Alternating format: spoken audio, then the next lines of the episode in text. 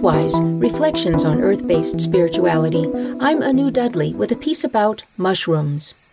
It's been such a wonderfully rainy summer that the woods are bursting with mushrooms, and we've enjoyed many meals of chanterelles and lobster mushrooms.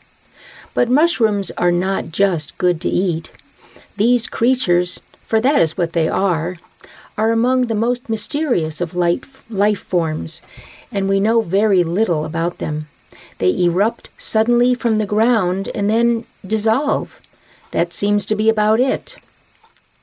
But mushrooms have a much more amazing story. In fact, mushrooms have a dual story one historical and one biological. Historically, mushrooms have been used for tens of thousands of years for food and medicine. The famous Iceman, whose 5,000 year old body melted out of a glacier in the Alps over a decade ago, carried a medicine bag that con- included the birch polypore mushroom, which scientists now think he may have used to treat joint and muscle pain. In the second century BCE, Dioscorides wrote details of medicinal mushroom use in the Greek world but the most comprehensive record of healing with mushrooms is from the Chinese, beginning nearly 5,000 years ago and continuing up to the present. We in the West are just beginning to appreciate the healing powers of mushrooms. The mushroom was often the subject of sculptural art in the ancient world. Archaeologists in Turkey have found carvings of mushrooms made out of light green crystal, a rare and precious stone, which suggests that mushrooms had ceremonial and religious significance. Some speculated that the mushroom was a phallic symbol for fertility magic. But mythology and further material evidence indicate a different interpretation for the veneration of the mushroom. Valuing the healing and hallucinatory qualities of certain mushrooms, ancient peoples saw them as agents that relieved the body of illness and transported the spirit to sacred healing realms. Wall carvings featured the goddesses Demeter and Persephone holding mushrooms aloft as offerings to each other and to the heavens. Vedic texts from ancient India tell how the goddess Lakshmi gave the miraculous mushroom drink soma to the gods so they could remain immortal. Only much later was Zeus credited with creating mushrooms with his lightning bolts.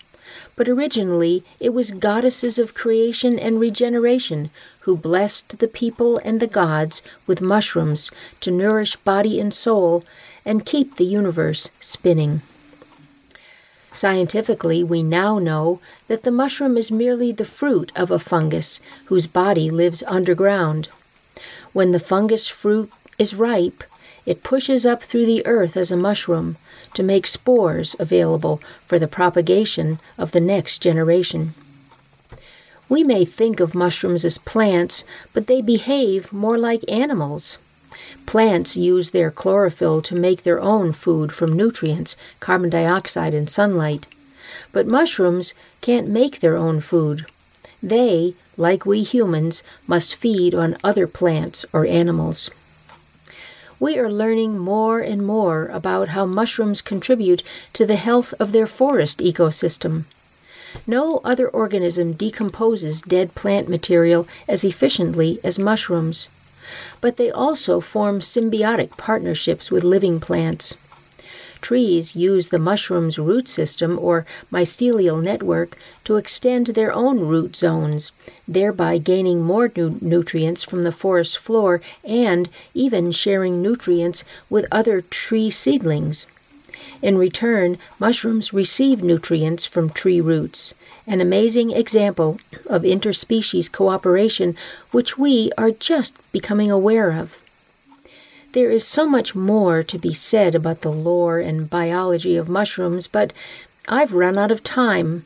Mushrooms have been called the food of the gods. So be it. Blessed be. You've been listening to Earthwise Reflections on Earth Based Spirituality. I'm Anu Dudley.